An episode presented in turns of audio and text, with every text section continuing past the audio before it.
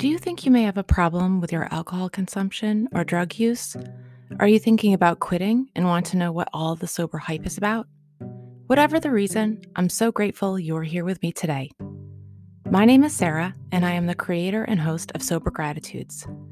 I once was an active alcoholic, and after decades of failed attempts to control my drinking, I finally reached out for help. Letting others help me is why I am here today living a life I never thought possible. The suffering of my past was the catalyst I needed to find recovery and be receptive to healing. I created this podcast out of the desire to recover out loud and, with the help of my guests, show you how a better life is possible after addiction. Whether you have been here before or you are a first time listener, I would be so grateful if you would take a moment to write a review on Apple Podcasts so that it can reach more people who may be struggling. Together, we can help those in need. You can also reach me at sobergratitudes at gmail.com with any questions or comments. Thank you again for dropping in today, and welcome to Sober Gratitudes.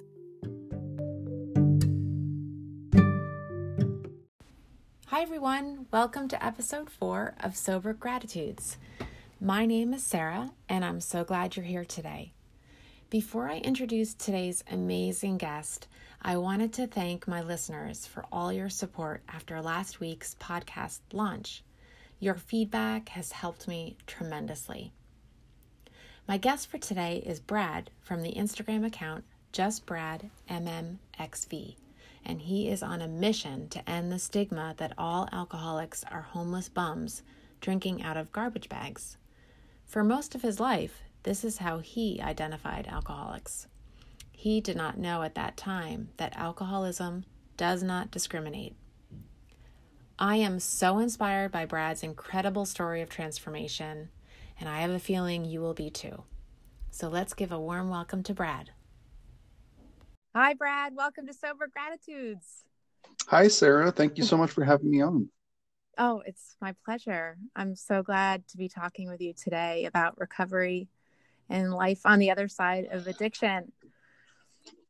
Yeah, so, it's my pleasure. I'm, I'm so glad you're doing this uh, this this project. It's really exciting. Oh, thank you. I appreciate your support. It's it's been like over a year in in my head and in, in the making and and I'm really grateful. It just came at such a great time at the end of the year. And so I'm excited for 2020. Yeah, me too. 2019 was a really good year for me, and I'm stoked to see what 2020 holds in store. Great. So, so tell me. So let's let's get to know you a little bit. I want my listeners to know who you are. You you're. I met you on Instagram. Uh, you're one of the first people I became friends with on Instagram and loved your account just because it was so positive and so uh, authentic and real and and and that so that drew me to you and and your daily posts are just remarkable. They're really inspiring. So so tell me a little bit about let's let's talk about you in real life and um share about life if you don't mind, uh, before you hit day one of sobriety? Sure, absolutely. Um, and and I just I want everyone to know, you know, we all have our individual stories and how we get to day one, um, whether we're struggling to find day one, whether we're struggling to recapture day one. Um, you know, we all have our individual stories, and everyone's story is 100% valid one thing that I, I try and push so much is um, you know, a lot of people resonate with me and my history and, and, and my openness and whatnot, but that's not necessarily for everybody. Um, and so, whether you connect with this particular story or not, it's uh, everyone's story is valid. Um, you know, sobriety, recovery, addiction is is so unique to everyone, but it really does unite us all. Um, so, with that being said, my my past um, you know, with without knowing the kind of the reasons yet behind why I was so hooked on on alcohol, my my biggest issue um, really was that I I didn't believe that I had a problem. Um, I, I believed in this this stigma that an alcoholic was some you know, homeless bum on the street begging for money with a, a paper bag with a bottle of booze inside it. Um, that wasn't me. I, I was married. I had a nice home uh, with a view of the ocean. Um, I went to the beach all the time. I had a great job. Um, you know, I had a nice car. All these things were, were part of my daily life. I, I jokingly said that I was a functioning alcoholic because I knew I drank more than most people. And um, even early on, people called me the, the, the Cardiff drunk because I lived in a town called Cardiff by the Sea. And I could always be seen at the bars um, pretty much every day. And everyone knew I was drunk all the time. Um, but it was more of a joke than than a, than any kind of recognition of a real problem. Um, so that that kind of internal belief that this can't happen to me, that this that the stigma of someone who's an, an addict or an alcoholic, um, that that uh, that kept me in this belief that I could use willpower or my own strength or whatever you want to call it um, to put down whatever I wanted to. But the big thing is, like life just wouldn't let me. Like there were so many problems um, out there. You know, it was a uh, I wasn't getting along with my wife, so let's drink. Um, I didn't enjoy my job, so let's drink. Um, you know, I owed taxes, so let's drink. you know, there was yeah. so many things that that made me say drinking was okay. That that was a way to cope with things, um, and that's all I knew. Um, so so that kept me in this in the grips of things uh, longer than it should have. And so one of my big things today is really trying to help end this stigma end this notion that you have to be um, the stereotypical you know homeless person on the streets to uh, to, to question your relationship with alcohol. Um, if I had had that thought, if it had been more socially acceptable to say, "Hey, I have a problem," I probably would have t- accepted help a lot earlier. Um, so that's kind of what I'm working towards is trying to get the word out there that this happens to so many people and that it's okay to ask for help. It's okay to say, hey, I can't do this on my own um, because addiction will grab you and will take down big, strong people as well as, you know, average Joes. So um, there's no shame in, in accepting help. Um, Brad, I I, lo- I just have to say I, I love what you're what you're saying and and your dedication to ending the stigma about what addiction looks like because yeah. i i think there are definitely a lot of people who think in order to be an alcoholic you have to be like you said a bomb laying in the streets and drinking out of a paper bag and yeah. i've heard it in the, the the years that i've been sober from so many people that that's that's what they thought an alcoholic should look like but mm-hmm. we we are everybody you know mm-hmm. we you know alcoholism does not discriminate right so exactly. so it, it, it's uh it's great that you're that you're uh, really championing the the the end of the end of the stigma of what the face of alcoholism looks like because it can mm-hmm. save people totally agree and, and i i didn't even buy into this notion until not long into, but you know, a while into sobriety. So I still had this idea in my head. I still had this belief in my head um, that the traditional alcoholic was was that picture, um, and that I still wasn't it, but I was in sobriety and I was in recovery. And it wasn't until sometime into it that I started coming to this realization that you know this this idea of weak you know alcoholism equals weakness or lack of willpower or something like that that that was a that was a farce and that I, I saw other people working against that and I was motivated by that. Um, and the fact that I saw other people doing that and, and motivated by that you know that's kind of what launched me into where I'm going today. But um, uh, you know to stay kind of more linear um, you know this that so that whole belief that that um, alcoholism was the the you know was not me so to speak um, you know it kept me in that delusion. It kept me into this romanticized idea that you know I could control my drinking. Um, I just didn't want to um, that you know I had a good life. Even though I was miserable you know my drinking was I'd go sit at the beach with a a tumbler full of a cocktail before we went to the bars. Um, so that idea was, you know, I'm not that homeless person. I'm not the the, the person that's in need, in need of help. I've still got my stuff together. Um, and this is even after I had my first bout with pancreatitis. Um, you know, I I knew um, I knew what pancreatitis was. My brother had been through it. Um, when it happened to me, uh, I was sadly I was also on a different medication for rosacea and when I talked to one of the doctors, they said, "Oh, well, this medication can trigger pancreatitis." Mm. So in my mind, I latched onto that 100%. Like that's what caused my pancreatitis, not my drinking. So I'll just, you know, go back to drinking, but I'll do it moderately, which, as we all know, that doesn't work. Um, so a year later, I had my second bout of pancreatitis, and that when I went to the ER, I knew what was going on, and so that the the the lead up to that one is my my wife had left me. Um, I had basically stopped going to work. I was in the most depressive funk I could possibly imagine. I literally just wanted to drink myself to death. Um, things had really spiraled out of control for me. Um, not that they were ever in control, but they got really, really bad. Um, I couldn't pay rent, and in a week I was going to be homeless.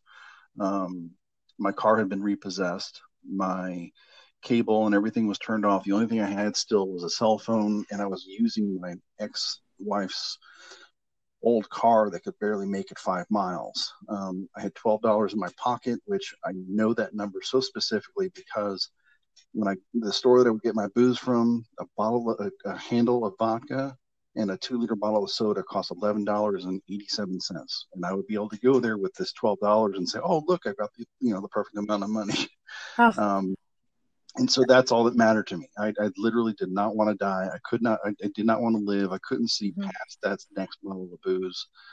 Um, so one morning, like two o'clock in the morning, I, I, I woke up on the couch and you know I felt the the familiar pain in my in my stomach. I knew exactly what it was. Um, I kept trying to ignore it for maybe an hour or so. And for some reason, whatever reason, and I know what that reason is now, but at the time I didn't know what the reason was. I got up off the couch, I got in that junker of a car, and I drove myself to the ER.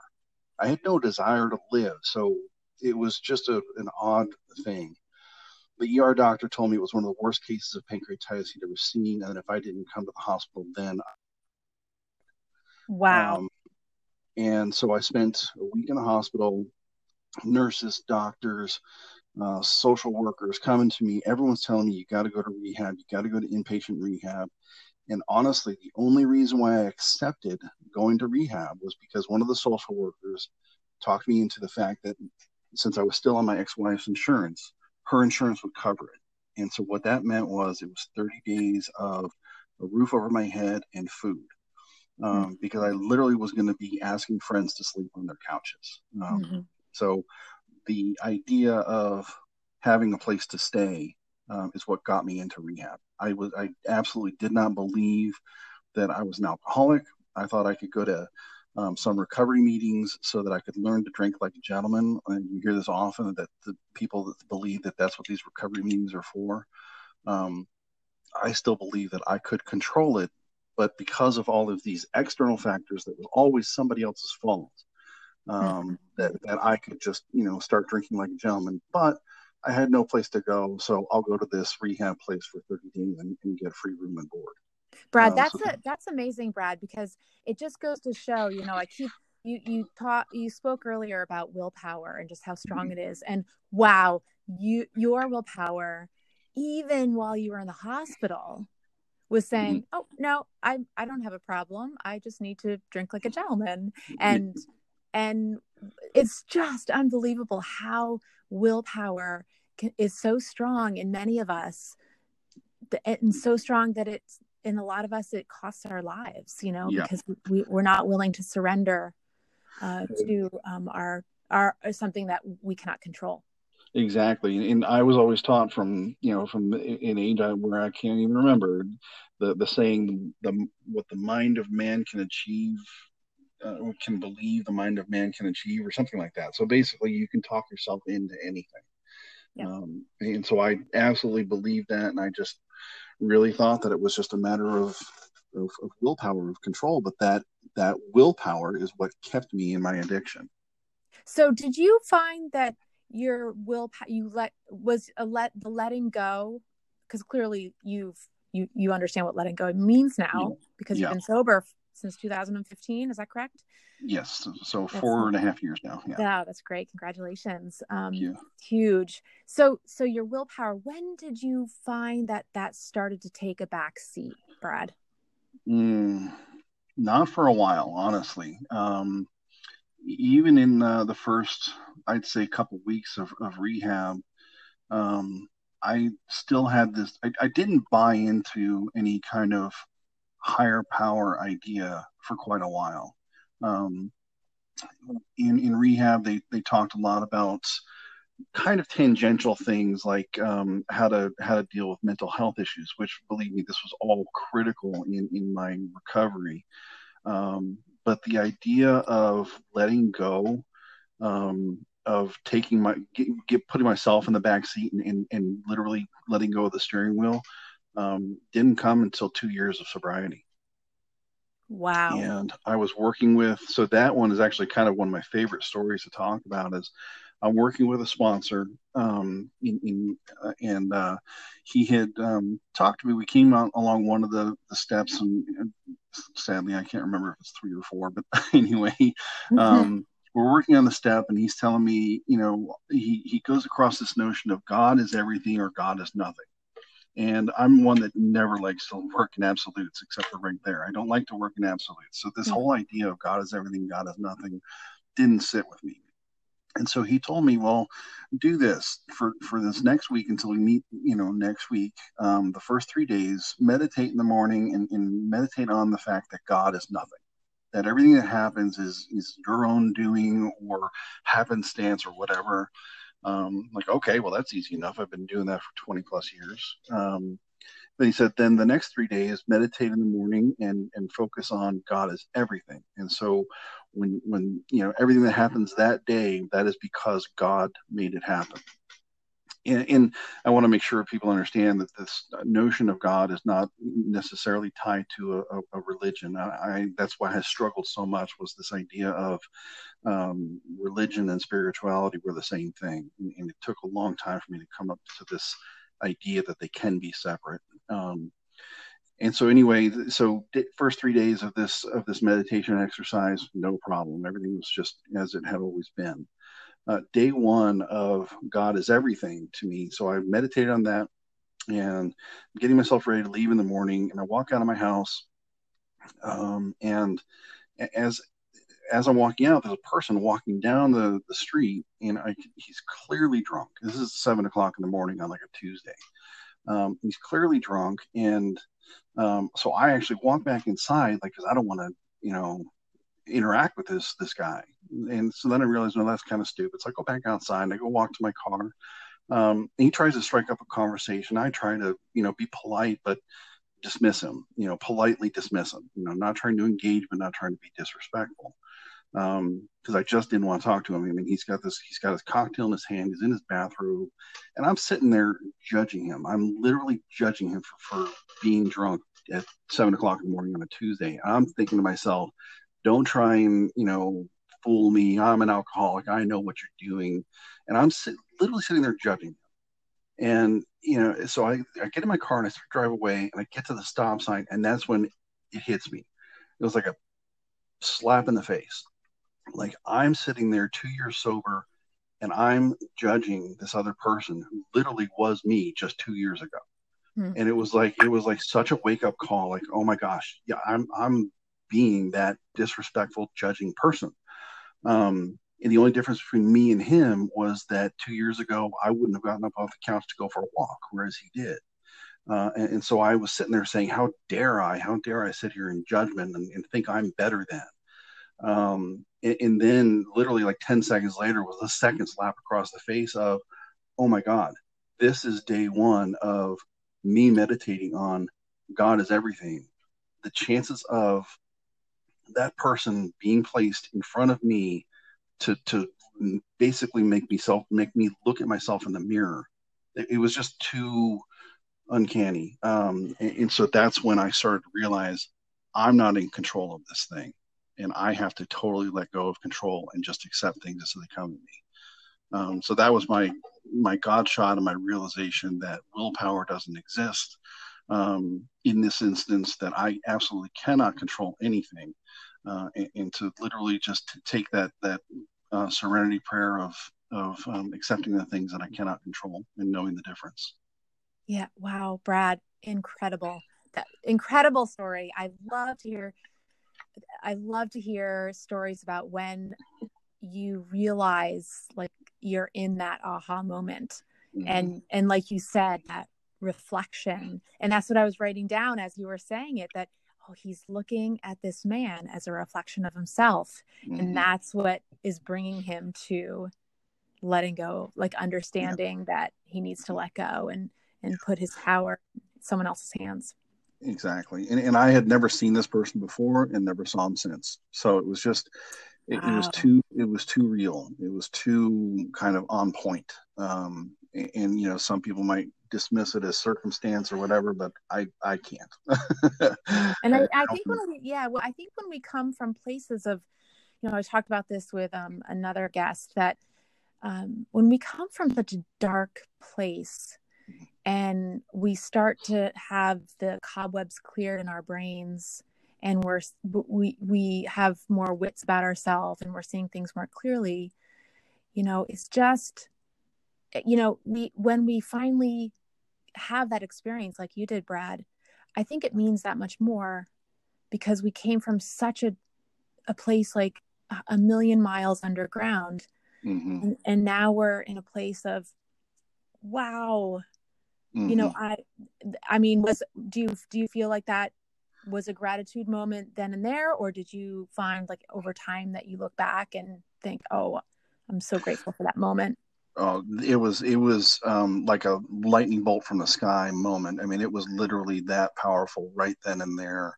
Um, you know I, I couldn't deny it. And ever since then i literally have been my eyes wide open type of thing. Um, seeing things in a completely different light. And, and um, you know to, to, kind of compare that to two previous two years previously while I'm in rehab, um, I'm I'm falsifying basically. They they have you do these daily inventory sheets of how you're feeling, and you know it's got a list of questions. And I'm I'm BSing on these these sheets because I want to be better. I want to believe that I'm okay. So I'm making it out like I'm doing just fine. And since I'm doing that, uh, one of the counselors comes up to me and says, "Okay, Brad, your insurance is about to let you go, let you out of here, and this is a week and a half in." And I'm like, "Wait a minute, wait a minute. What do you mean they're going to let me out of here?" And they said, "Well, you're doing okay, so you don't need to be here." And I freaked out. I panicked.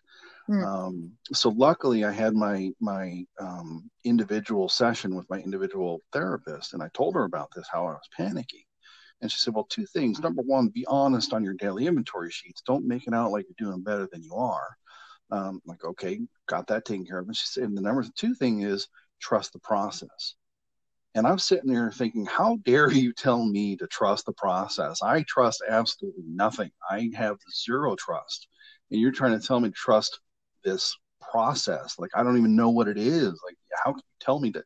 So, this idea of trust of in anything, was so foreign to me. This belief that I could be not in control of something and it was going to turn out okay. Um, mm-hmm. It was it was so foreign to me, and I, I remember feeling such anger at, this this person telling me to to trust. I'm like, what do you mean? You, you realize you're talking to an alcoholic? You want me to trust what?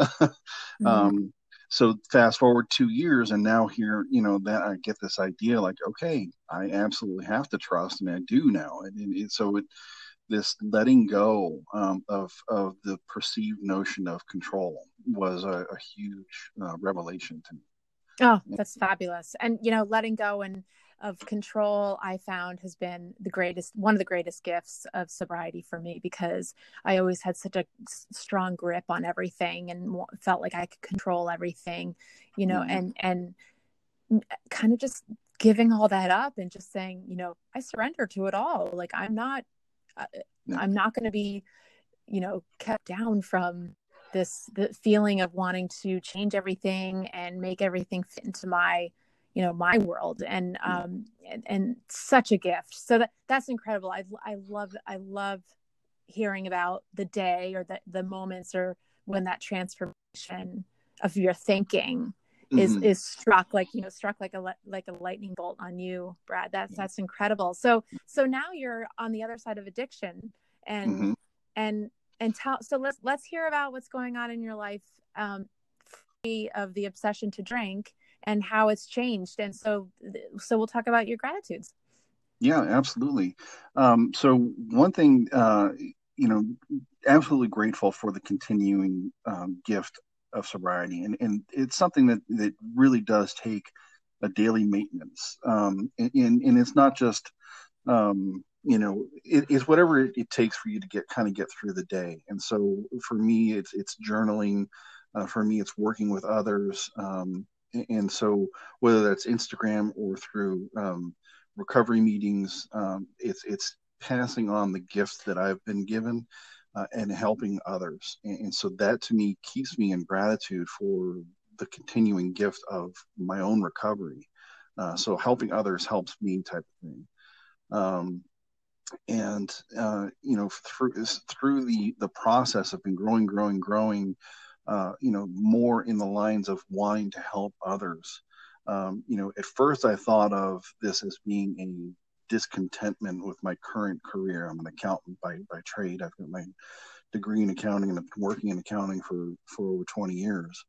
Um, and it's not been fulfilling for a long time. Um, and I was always focused on the discontentment of that. And that's why, like, you know, a few years ago when, when I first got into recovery, I thought of how much I disliked my job, and that was the problem. Well, now the focus is not I dislike my job because I'm grateful that I have a job. I'm grateful I have a, an income and, and, a good boss and good coworkers and all of that. So that's all that gratitude is there. Um, and I'm also get, grateful at the fact that I can now see, okay, the truth is, and I'm not getting um, fulfillment out of this job. So let's do something that is fulfilling. Um, so in June, I think it was, I, I put out some feelers and um, and, got some responses. And, and so I realized I wanted to make a, a full time profession career out of uh, this helping others. And so I, I'm actually back in school now and getting my master's degree in substance abuse counseling. That's um, fantastic. Yeah. That's so great. Yeah. So it's in, in that, in that is, you know, an eye opener in and of itself because I just remember years ago, um, you know, fully, you know, plowing forward in my in my accounting career and um, and my then wife was going for her master's degree. And i just kept scoffing saying i will never go back to school. It's too much stress. It's too much work. It's too much pressure.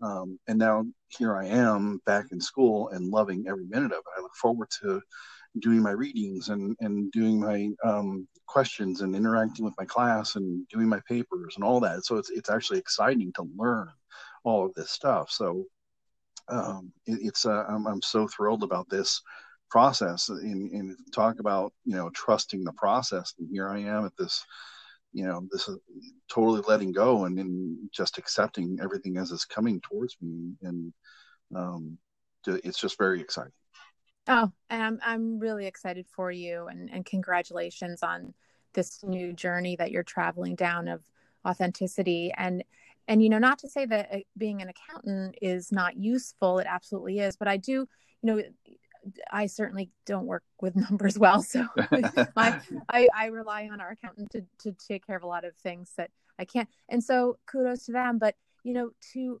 know that somebody who you know it was an active addiction and an accountant like and then you and then changing and getting sober and now you're now you're putting all this great energy into the world and helping others and you're going to help a lot of people. I mean you you already are helping a lot of people with your instagram account and and what you've been doing and and now in this new profession you're you're going to help thousands of people and and unfortunately we need more addiction counselors we need more professionals who ha- know what it's like to be an addict, right? Mm-hmm.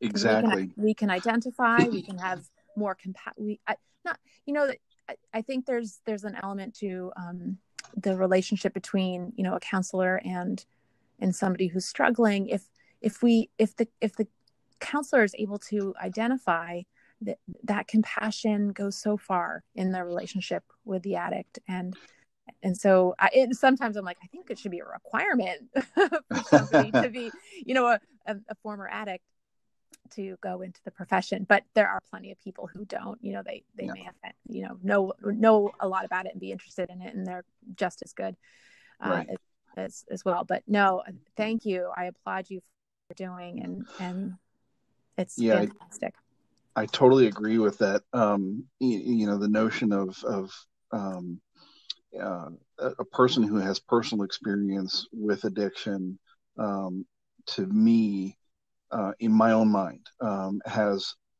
higher qualification to dealing with other people in, in, in trying to recover from addiction. Mm-hmm. Um, and this this is, sits pretty strongly with me because I remember sitting in rehab and really somewhat dismissing all of what the, the counselors and therapists were, were saying. Um, you know, I was looking at them as uh, bookish men and women who went to school and studied a subject and now they're trying to pass this on to me but they don't know what it's like. They don't know my life. They don't know how difficult it's been. So i'm i'm pretty much i'm, I'm accepting what they're saying but somewhat guarded in that they don't really understand. And that was until i found out that every single one of them was a recovering addict alcoholic hmm. and and that's when i'm like oh my god okay now I get it. Now I you understand me, and, and so that's when it was like a that was the first connection that I saw where um, a person in recovery can really help other people in recovery, and, and and so it was that's honestly that was when I said, okay, you can do this. I want to do this too. I want to be doing what you're doing as a profession. But then I, I kind of held myself back saying, no, no, no, you're riding this pink cloud thing. Um, mm-hmm. Just, just keep doing what you're doing. You know, hear what they're saying. Trust them as the professionals, and and don't. And this was kind of my first thing of don't try and force something and and, and just jump into uh, a profession that you know nothing about. And and so, but it was that was to me like okay, since I as an alcoholic put so much stock in and faith in um, the fact that my counselors and therapists were also recovering alcoholics or addicts, that to me said, um, it gives me a little bit more comfort in doing what I'm doing because I do know what that darkness feels like. I do know what that desperation and loneliness and, and destitute, all of that. I know what it's like. Um, and so I, you know, it, to me, it just gives that you know a little bit more of a street cred for lack of better term um, uh, to what people are doing. Right and and it, that's an amazing experience. I've had that as well when when when i see a person who's in the program what this was back when i first went into my program of recovery is that i saw these people and they and they were happy and they were normal and i thought are they really alcoholics? Like how are they like I don't get it. Like why I mm-hmm. I was perplexed. It just didn't make any sense to me. And then I've also had that experience with having sponsees. I have I remember one young woman, um, bless her heart, she was working so hard, but she was struggling. And she said, she at one point she said, "You just don't understand. You don't know what it's like to try to, you know, stop drinking or stop, you know, mm-hmm. using." And I'm thinking, wait a minute. where, like, where did oh, you meet me? Yeah. but but and then I told my sponsor and she said, Oh, because you're doing so well. She doesn't see you as anything but just, you know, being healthy and and and then so it's it comes to a place of like people don't recognize me as a active alcoholic. You know, they just yeah. see me as and that and that's a blessing. And and and then also adding to that is I I more and more start to not recognize myself as an addict either the further I get out on the other side of addiction. Mm-hmm. And you know, I'm grateful to, for that, but I also have to remember. I have to remember where it came from in order to stay sober. So so um yeah, I love what you said about, you know, the profession how you how you uh kind of knee jerk wanted to oh this sounds like an, a profession that I could do but and then you withheld from kind of you know going quickly into something and allowing it instead to go move organically. That's tough for us to do as alcoholics right? Oh for sure. And the, the urge was really strong uh, but i think the fear uh, was even stronger the fear of the unknown um, because I, I still saw that as a as a mountain to to climb um, and so the fear of climbing a mountain kept me from doing anything rash anything and so the impulse control was was you know it's not there for us. That's why we're addicts. Um, mm-hmm. so it was something that i really kind of focused on like no don't do this now. Um, stay the course you know go back to your your job. They still want you back there. Mm-hmm. um, and just you know continue on with that and, and let things happen organically. And um, I almost, you know, it, was almost inorganic how much of the brakes I put on that because, um, you know, even in, in my recovery meetings, um, even in Instagram, people kept telling me, Brad, you're so good at this. Uh, you should do this as a career. You know, people kept goading me, and I'm like, no, no, no, no. It's, I'm, I'm, I'm an accountant. I'm a numbers guy. You know, so I, I, you know, did kind of put more brakes on it, but I think it really kind of came down to, um, you know, I had to be ready. I had to be so ready to to jump into this um, before I did it because you know if I tried to go, you know, too early, I, I think I would have. I don't know. It wouldn't have worked as well as it's working right now. Um, so and that's was, a beautiful a, thing. Yeah. yeah. Sorry. Go ahead. No, you know, it, it, it, so it really was just a matter of, of um, making sure that I was I was absolutely ready that this was going to be the right thing for me um, and that I wasn't uh, doing the knee jerk reaction as as you had said. Yeah, and then and then now that it's happening, it's happening so authentically because you just allowed it to happen as it was meant to happen, and that's a part of the letting go, right? The yeah. letting go of yeah. our power. You know, the um, that that everything happens when it's supposed to happen, and then it right. works out perfectly because you just let it happen. Exactly, and, and actually, one of the biggest things that kind of helped me get over this this hump, so to speak. Um, it is towards the end of last year. Um, a good friend on Instagram had had she had made a com- compliment towards me, and I, I, can't remember what the compliment was, but I at the time I, I would I would you know brush off any compliment as, as kind of a joke and laugh about it. haha no you don't really mean that or something like that um, receiving a compliment was so hard for me and i so i just wouldn't do it and this friend called me out on it and said, Brad, when you don't accept a compliment, you not only disrespect yourself, you disrespect me who's paying you the compliment. Mm-hmm. And that that really hit me. And that's why I actually really had to meditate on that. Like, why can't I just accept compliments? Mm-hmm. And, and it really comes down to this negative self-talk. And so yep.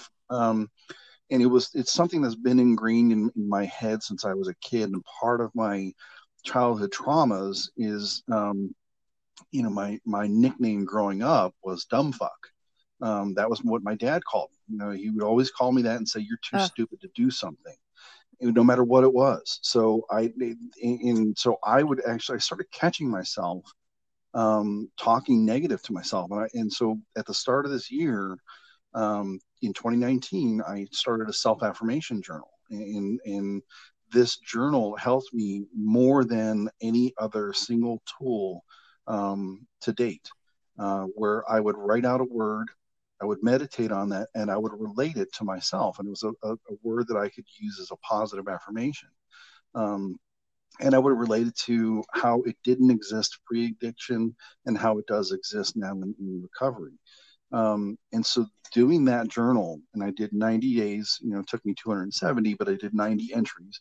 Um, and, and so that actually retrained my brain to think better into about myself, to accept compliments, to be more positive, not fake positive, authentic positive. Um, to understand the gifts that I have, to understand the the goodness in me, and in, in, in doing that, gave me the confidence um, and comfort level to step out of my comfort zone and, and get into this, you know, to go and, and change careers. I mean, I'm, I'm 48 years old and I've been an accountant ever since I've been working. So the idea of completely shifting careers into counseling is, you know, it would, it would have been undaunting, uh, impossible to even conceive uh, in reality a couple years ago. But in doing this self affirmation journal, in, in truly recognizing what strengths I do have, um, gave me the comfort to say, I can do this. Um, and, and so here I am. And so I, I would actually really um, encourage people to take a look at how you talk to yourself because um, you know there's it's it's widely known you know you talk to yourself more than you talk to anybody else whether it's just in your mind or even out loud um, and our thoughts carry weight and and so you know you, you wouldn't accept someone talking to your best friend uh, the way that you talk to yourself sometimes. I mean, you think, you know, would you allow someone to call your best friend stupid or ugly or fat? Heck no. You'd probably smack them upside the head and say, don't talk to them that way. So why do you allow yourself to talk to yourself that way? So those thoughts all kind of went in my mind and like, okay, I'm going to start talking to myself better, authentically and really. Mm-hmm. Yes, and treating yourself like your own best friend. I love that. I had to learn how to do that as well, Brad, and that was a yeah. very difficult thing for me to do. And I still catch myself sometimes if some, I'm paid a compliment, some if somebody says something nice to me. Mm-hmm. Uh, there are moments if I'm not like feeling that great mentally the day, I it's a little more difficult too. Is I have to stop myself, pause, and force myself to say thank you i appreciate those kind words. And it's yeah. it's it's like writing with the opposite hand you know that i was born writing with and and that's mm-hmm. you know what recovery can be like i think a lot for a lot of people. But oh, i just want to great add, analogy yeah. Yeah right yes. And um and i have to i have to make a comment about um you know the the intentions you know the the how you were so purposeful in in changing yourself and and that takes so much power like mm-hmm. positive power and mm-hmm. and people and i just have to speak to this to the listeners who think you know oh getting into recovery means that i lose all control that i lose power but it's mm-hmm. not it's like we actually have more power you know we have more power to make a difference in our own lives and mm-hmm. feel really good about it you know that that and, then we become our own best friends. Yeah. and then and then when we're around everyone else we're a lot more fun to be around. You yeah. know like we're no that, we're not it's so true. anymore. Yeah, it's so true because we have this perception of control and and in in letting go of that perception we actually gain it. You know by mm-hmm. by letting go of this idea that we're in control um, we actually empower ourselves because then we make our own decisions based on what we can do and what we can't do. And it's okay to say I'm not in control of that, so whatever happens happens. And that's not that's not giving up. Um, that's not that's not a quitter mentality, you know, because I used to think, right. well, if I if I give up control, then I'm a I'm a quitter. Well, no, that's not it. There's just certain things that you're not in control of. So letting go of that perception of being in control of, of certain things gives you the power to do to take control of things that you can. And, right. and that's huge. When you start when it's um, directed to control I, I, don't know what the term i'm trying to search for here but th- this this idea of of taking care of the business that you can take care of and letting go of the stuff that you can't um, is very empowering. It's very freeing. It's very liberating. Um, you know i used to think that i would drink because I'm free and drinking made me free and, and but in reality that was those were those were the invisible handcuffs you know mm-hmm. in, in, mm-hmm. quite literal terms I was I, I, was shackled to a bar stool I was, I was about shackled. to say chains I, I use yeah. that analogy myself yep agreed and so now I'm free to do whatever it is I want. If I want to go for a hike, I can. If I want to go for a drive, I can. You know, I can do whatever I want because I'm not drunk. I'm not hungover. I'm not sick. I'm not tired. Um, so that in of itself was absolutely liberating. You know, right. people say, "What do you what do you do for fun when in, when you're in sobriety?" Anything I want. yes, we're because yeah, we're free because we're free, and that's something I'm so glad we're talking about. This is fantastic because I, you know, I want to reach listeners who are, you know, who who don't understand alcoholism and addiction and recovery and not because it's their fault it's just they don't mm-hmm. know what they don't know because you know there's such negative stigma against oh no that person's an alcoholic and they're they're not drinking anymore Ooh, that's scary but it's more acceptable in society for neighbors to talk about you know somebody who passed out on their front lawn mm-hmm. on the 4th of July. And that's funny, but I can't say, oh, I just went to this great recovery meeting and I'm learning how to let go of my control of things and I'm becoming a better person because of it. And I'm nicer to people and I'm nicer to myself. You know, if that if that is said in lieu of, you know, oh, I I did this awesome keg stand, but then I passed out in the middle of it and fell over. You know, mm-hmm. that it just it doesn't make any sense to this alcoholic. But right. you know, I know that I have to also accept the fact that, you know, you and I, Brad, and so many others are working towards a, a you know, end the stigma culture of yeah. of what it's what it really is like to be in recovery, how it is right. the the best thing to do for ourselves if if we have a problem. And and we're we are the courageous ones. We are the brave ones. We don't know that initially. We think we're losers right? I mean i'll speak for myself. I thought i was a yeah. loser like a failure. Oh, totally. Yeah. I, and yeah. Go ahead. One of the things I, I, used to, and I still do to some extent, but I used to rail against um, the perception, uh, the romanticized perception of alcohol. You know, you see the ads, you see the pictures, you see, you know, where where dudes are hanging around watching a football game and throwing back a couple beers, or you know, the ladies are are together and commiserating over a glass of wine. But it's always this romantic, like sunset kind of thing, yeah. um, where where things are fun and they're, they, you know, this is what drinking is all about. Um, and I used to rail against that because it would it implanted this false perception in people's minds that alcohol is safe. It can be safe and it can be fun, but it's also very, very dangerous.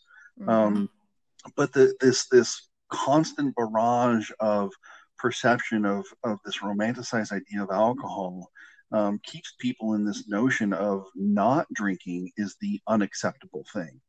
Um, so I used to rail against that, and I still do to some extent. But I, I try and uh, now I'm trying to like shift my focus a little bit of, about instead of being angry at you know this this uh, this positive this false positive of, of the advertising establishment um, i'm now working hard on the true positive of people in recovery that being sober is normal that being sober is fun it's cool it's acceptable um, and that you know um, that this idea of uh, you know that it, if you're not drinking that, that, that there's something damaged and wrong about you. Well you know truth is there is something damaged and wrong about me but it's not the fact that i don't drink. Uh, the fact that i don't drink is empowering it's liberating it's positive.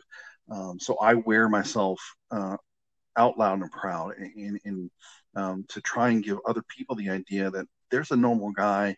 He's successful. He's got a college degree, you know, all this good stuff, and he doesn't drink. And then that, so that's okay. So I'm mm-hmm. instead of it being this attack on, you know, the the perception of the advertising of alcohol, uh, I'm trying to work on the other side of, you know, let's let's all be, you know, out there, or at least don't just put it on me. Be out there and be okay with um, saying, "Hey, I'm in, I'm in, I'm in recovery. I'm, I'm right. sober. Yeah, and um, Brad, that's yeah, that's taking positive action, which is yeah. the the a very healthy way to respond to that that culture. I love that, Brad. Thank you so much for mm-hmm. sharing that. That's mm-hmm. that's fantastic. But you know, I you know, as we're we're wrapping things up here, I want to just ask you one more question. What would you say has been the most unexpected sober gratitude? Mm. Oh my gosh. Um unexpected sober gratitude. Um, i really got to go with the the freedom to love myself again. Um, to be happy with myself. In in i don't want to sound like it's selfish it's self-love kind of thing. Mm-hmm. um, you know i'm really okay with me. And, and that was really unexpected because um, you know i uh, for the longest time, I hated myself. I mean, I mm-hmm. even before the the really bad times. I mean, even when I was back in college, I had this self-loathing, this self-hatred that would crop up. Um, and I still get down on myself at times, but never to such an extent that I actually literally hate myself. Um, so this idea of I'm okay with me uh, exactly as I am. I mean, I'm not perfect. I'm I'm always trying to work to progress myself, mm-hmm. but I'm really okay with me with where I am right now today. Um, that oh, is was unbelievable. Yeah. Oh, that's phenomenal. And you know, if only you know, I'm a, I'm kind of a, a dreamy person and and and I, if only everyone in the entire world could say i'm okay with just being me mm-hmm. as you said and the world would be a, a, a beautiful place but it is. I don't want to be negative. You know it, this is fantastic brad and I'm, i just want to make sure I, I give a little plug to your instagram account. It's sure. sober and loving life 2015 is that correct? That is correct. Awesome. And so check out brad and his journal entries and his affirmations. They are sure to inspire you. Brad i'm so grateful that i got to chat with you today and hear your story I know you've helped so many people today with your inspirations. So I, I, I thank you so much.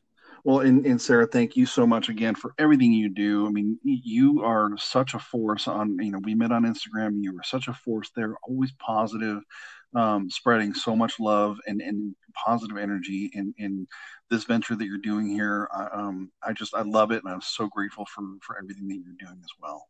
Oh, well, I, I can't do it alone. And thank you. Yeah. okay. All right, Brad. Well, you have a great day. Thanks so much. You too. Okay. All right. All right take bye-bye. care. Bye bye.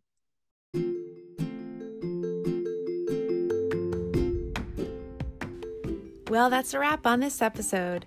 Thank you to my guest and all of you for listening. I hope what you heard inspires you to look for and recognize the gifts of sobriety. Sober Gratitudes, a podcast dedicated to delivering messages of hope through true stories of recovery. A sober life is possible if you truly want it.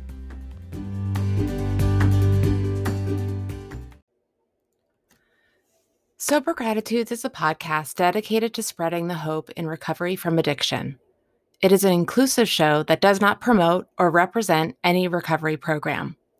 When my guests and I discuss what keeps us sober, we are referring to our own unique experiences.